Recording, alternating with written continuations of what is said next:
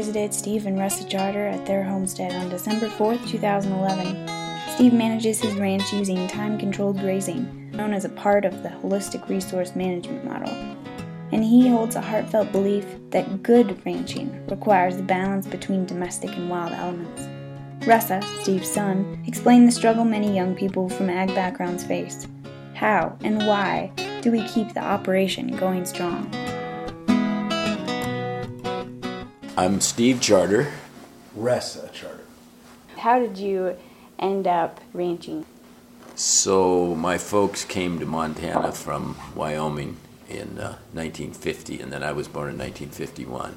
So, um, I was just basically born into it. And uh, there were two more generations before that, they were, you know, my father and grandfather were ranchers. And then I was kind of probably of the kids, my family, the least likely to be a rancher, I guess everybody thought. Then uh, when I met my wife, Jeannie, uh, she, she was real big on the idea. So, you know, I just kind of got into it that way. Um, I think it was a good choice.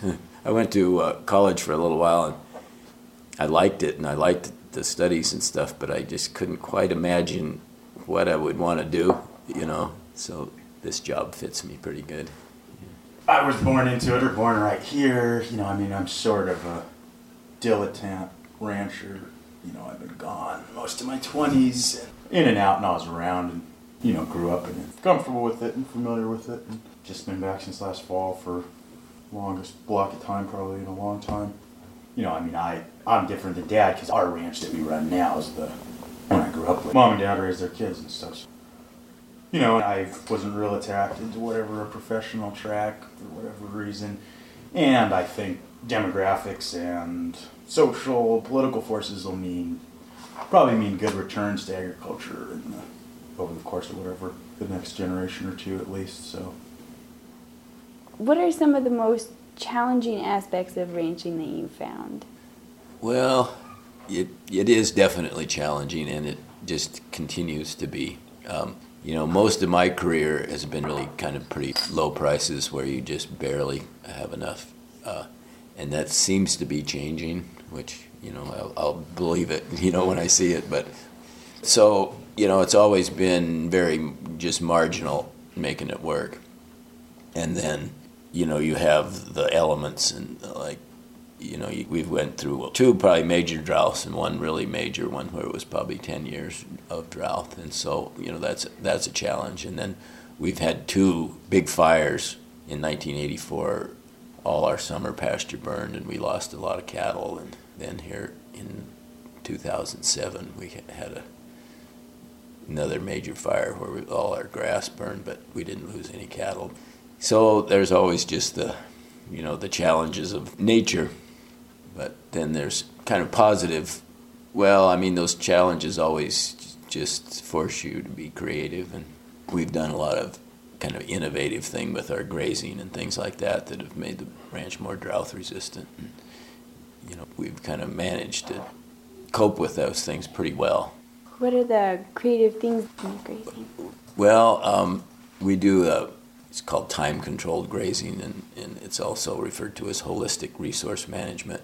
And uh, I guess, real basically, it's kind of like mimicking the way the buffalo grazed, where you have a lot of cattle in a small area and graze it intensively and then let it rest. And that, that's the main thing. Plus, we've done lots of, uh, in the drought, we did a lot of water development where we piped water from springs and things where got cattle to places they weren't before. And those are the main things, and then kind of alternative feed sources and things like that. So it's like when you kind of got to come up with something, you just figure out ways to do it.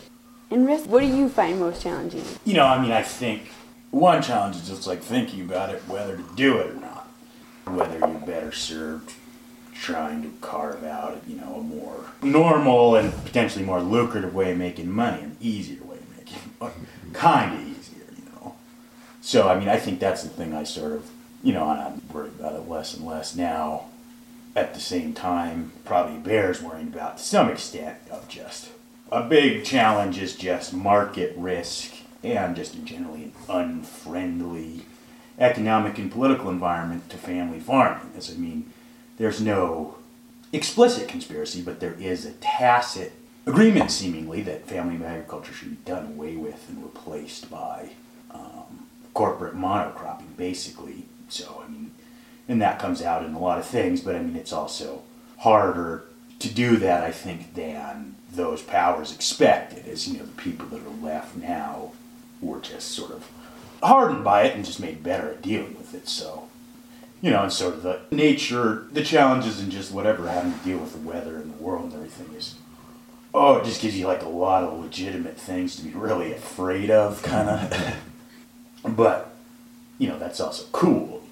What do you find are the most rewarding aspects? Well, you know, when you can, you know, like with the grazing and stuff, when you can actually see results, you know, it's, it's pretty amazing. You know, when you can use cattle as a tool and, uh, you know, actually be improving the range, it's really gratifying. And just having that opportunity to, uh, you know, to work with those elements is pretty. You know, that's. Um, not many people really have that opportunity, I guess. And then to actually see it work is great. You know, I mean, what I like, I like a lot of things, but I mean, one of the neatest, sort of unique things about ranching, even over modern farming, is that it's still a very kind of communal work culture, I guess, in a way that modern mechanized agriculture doesn't have to be anymore. And, the, you know, really that's what you know, certainly the United States and it's growing. And I mean, that's where I feel like a lot of, oh, just what the American ethos and things came out of those sort of communal, you know, autonomous communities, sort of that. And it's, it's almost the only thing, you know, the average urban person or even rural person doesn't really have any frame of reference to understand what that is, but it's, it's pretty cool.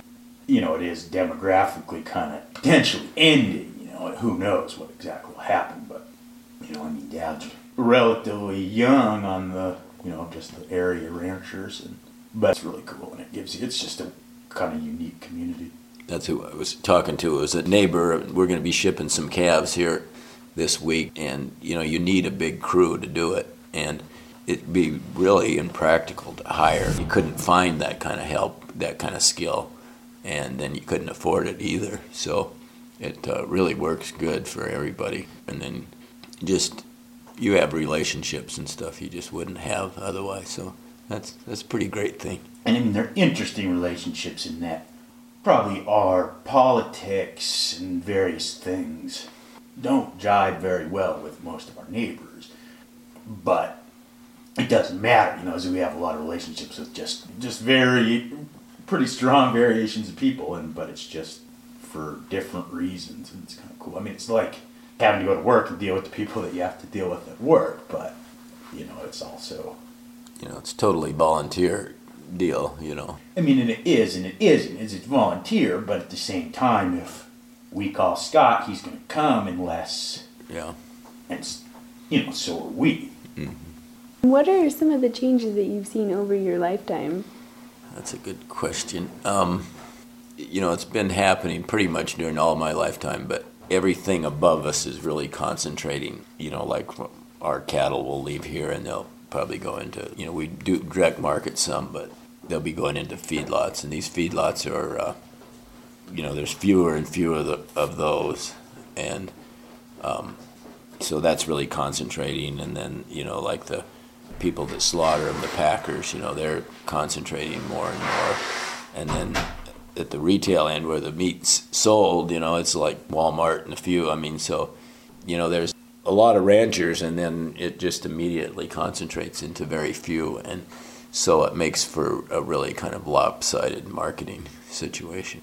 That's a pretty big change. But then another change, I mean, that's happening, and my wife Jeannie was really working with was, uh, you know, the local food stuff, and it's still, you know, and we sell some meat directly, and it's a very small percentage of what we do, but you know there is just a lot of interest in it, and the uh, people that buy it, you know, really like the product, and they really like dealing with ranchers and stuff. So um, that's a change that's just kind of starting, but I think I think the possibilities are pretty big there, and that's probably the best counter to all this concentration and, and centralization of the food industry.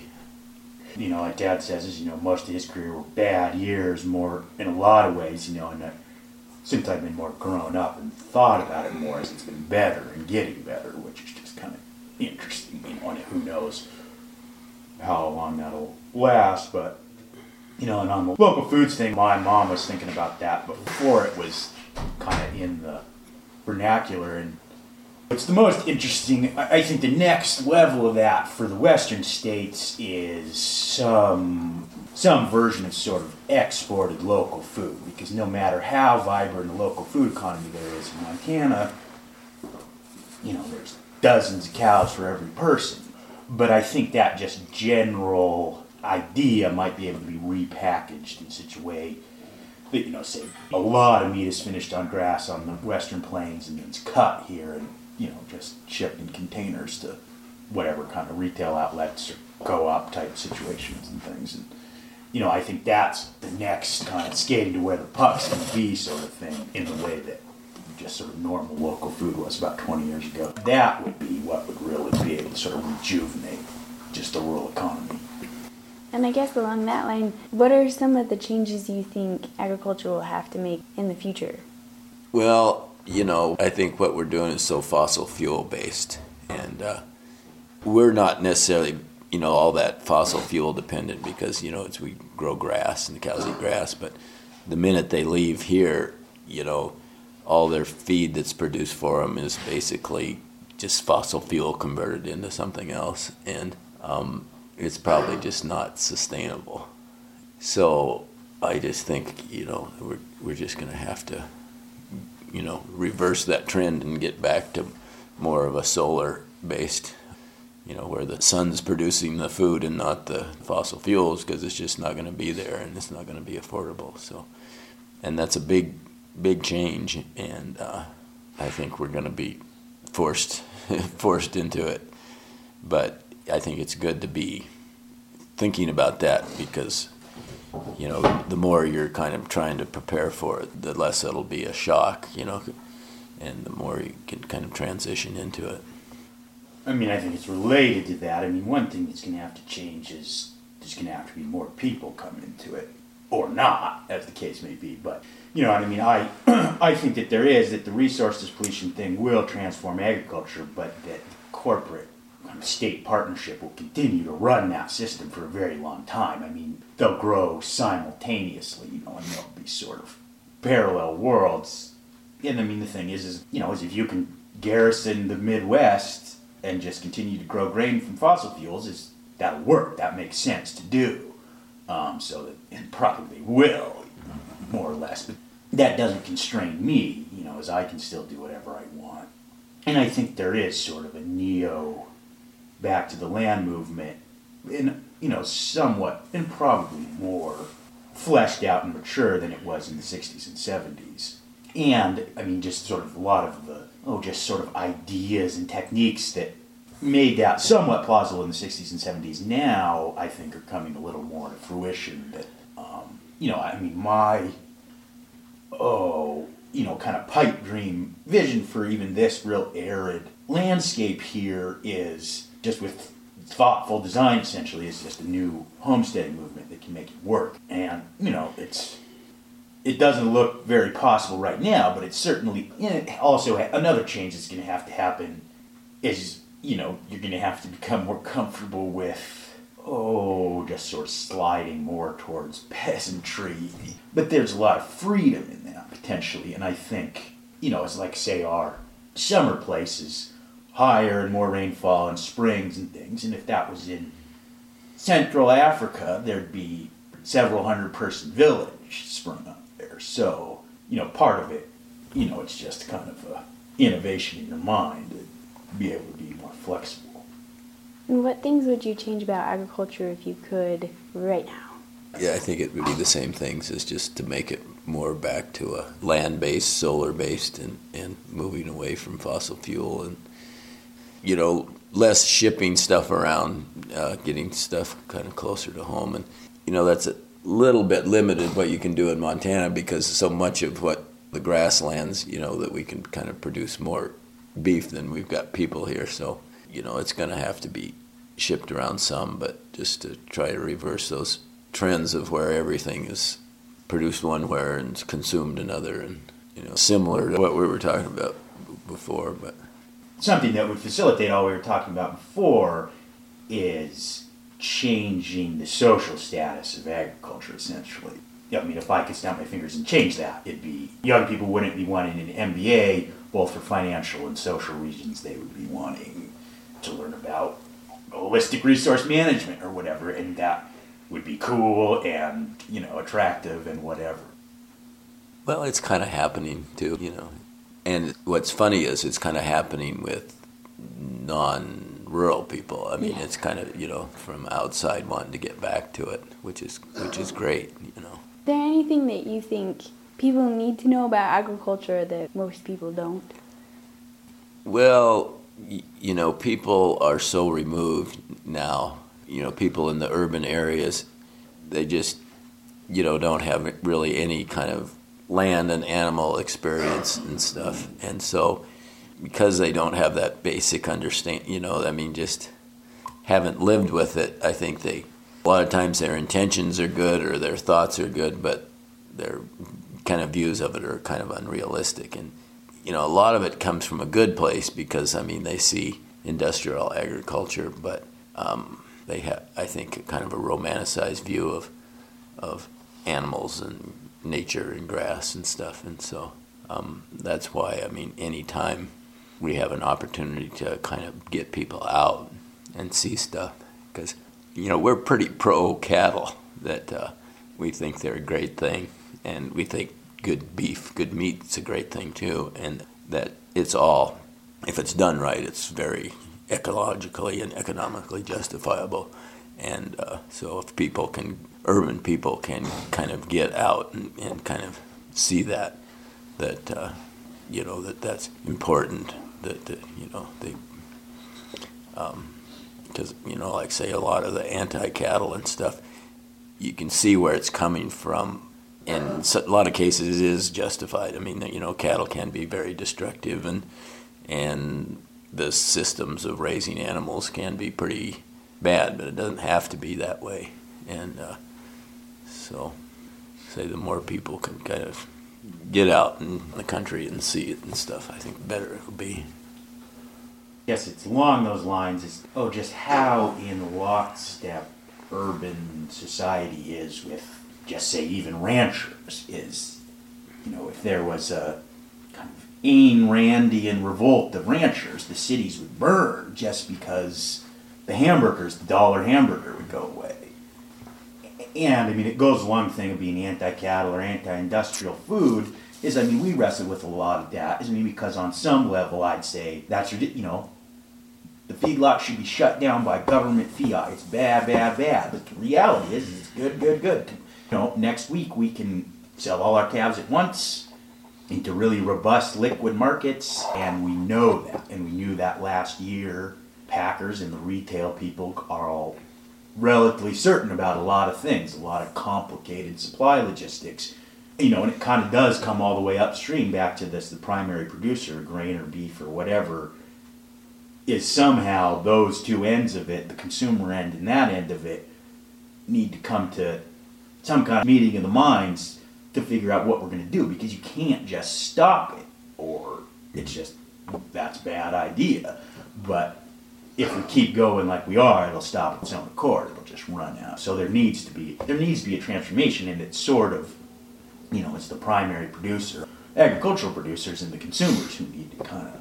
Think that that communication is starting to happen. You know, in Northern Plains is somewhat of a good example of doing that, but it's you know, and I think, oh, just kind of like say in the farm to school world is in some ways even more promising than local food and just volume sense is that it's important that next generation of eaters and then you know they immediately influence their parents or just the whole thing will so i mean i think and even say more than a school garden but say you know commercial farming and ranching operations somehow having some relationship with the school or something, you know, I think might be a place to kind of start that. What might be your best memory on the ranch? Mm, yeah, that's hard because I've got lots of good ones. Um, I think, well, we trailed the cattle back and forth between the two places, and in the past, we kind of when the kids were little, we've got a like an old-fashioned chuck wagon, and then our neighbors had a team, and and uh, so we'd take the cattle up and do the wagon, and then camp overnight. So when the kids were, you know, like grade school age, you know, that was pretty cool. And then, you know, then the neighbors they liked it too, and then uh, camp out and you know cook with Dutch ovens and stuff. And, and so that's an awful good memory. But say it competes with lots of other ones, I guess. More generally, when I was younger, my dad and his brother and sister ran their a bigger ranch communally or together, you know, before and then later on split it up. But in the summers, we'd live up in the summer place, and my cousins were around, and I just, I mean, it's not so much a specific memory, but just remembering those summers that that was, you know, dad's generation was wilder, you know, and they went to run room schoolhouse for half their schooling for a while. But it's even so, is that those summers were as uh, for being whatever middle class Westerners, just sort of a wild way to grow up. You know, it was good, good for all of us. I mean, the problem with it is that it makes you kind of. I mean, it's not a problem, but I mean, at least for me, it's uh, it just makes you less compatible with the whatever, just your industrial niche. You know. Can you think of anything you'd like to add? Well, this is um, this is a little odd, but uh, I have a friend that has these kind of people that come up from Mexico who are kind of almost like shaman kind of you know they put on these workshops and and uh, the lady that comes with them doesn't speak English but she's kind of real psychic and so they do these kind of retreats where you kind of do these kind of spiritual kind of things and one thing they did was this this kind of a each individual would get out and everybody would kind of concentrate on that individual and they'd do kind of a drumming thing and then um, then afterwards she'd kind of concentrate on you and and uh, so for me she kind of had these visions or whatever and her vision was um, she could see me and uh, like my head wasn't there and one side was a big horse and then the other side was like an elk and then a big beam of light coming up there and uh, you know i thought well that's cool but i didn't know what it meant you know and then uh, like a couple days later, I've just been thinking about it. And kind of what I thought it meant is that the horse was kind of representing the kind of domestic, and the elk was kind of the wild. And what kind of ranching is, is kind of getting that balance, you know. It's pretty cool. That there's a, you know, that there's a lot of power there if you can work those two, because you know, we've gone so far over to the domestic, you know, and that we forgot the wild part. But you know, that's that's the future is if we can bring that power in you know, and kind of work with it. I mean, I guess 21st century is going to require that turning away from technology is sort of stupid. You know, I mean, seeing the fruits of technological civilization, you can think we should just do away with it, but you can't, basically. And, you know, as everything gives and takes, but I guess things like the grazing management and big picture, sort of soft path technology things that will probably continue to become more sophisticated. Massive computing power and things just has implications for everything. And, you know, just being able to model that kind of thing on a large scale and just kind of in the context of climate change management or whatever, I think that there'll be some things that we can't really think about effectively that as technology now, but probably over the course of my lifetime or whatever, there'll be some pretty wild things happen that don't seem technological necessarily, but are in a more sophisticated way, more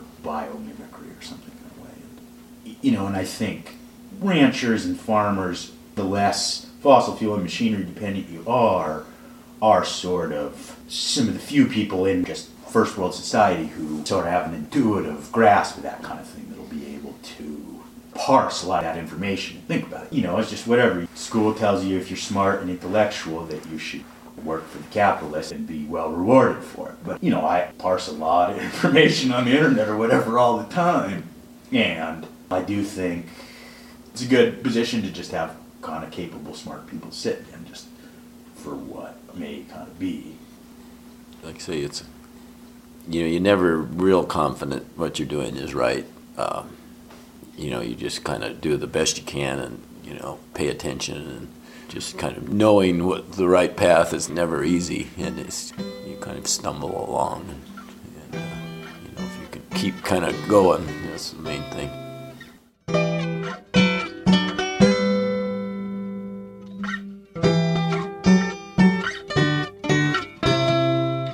This project was made possible by a grant from the Matthew Hansen Endowment Fund and by an award through the Environmental Studies program at the University of Montana.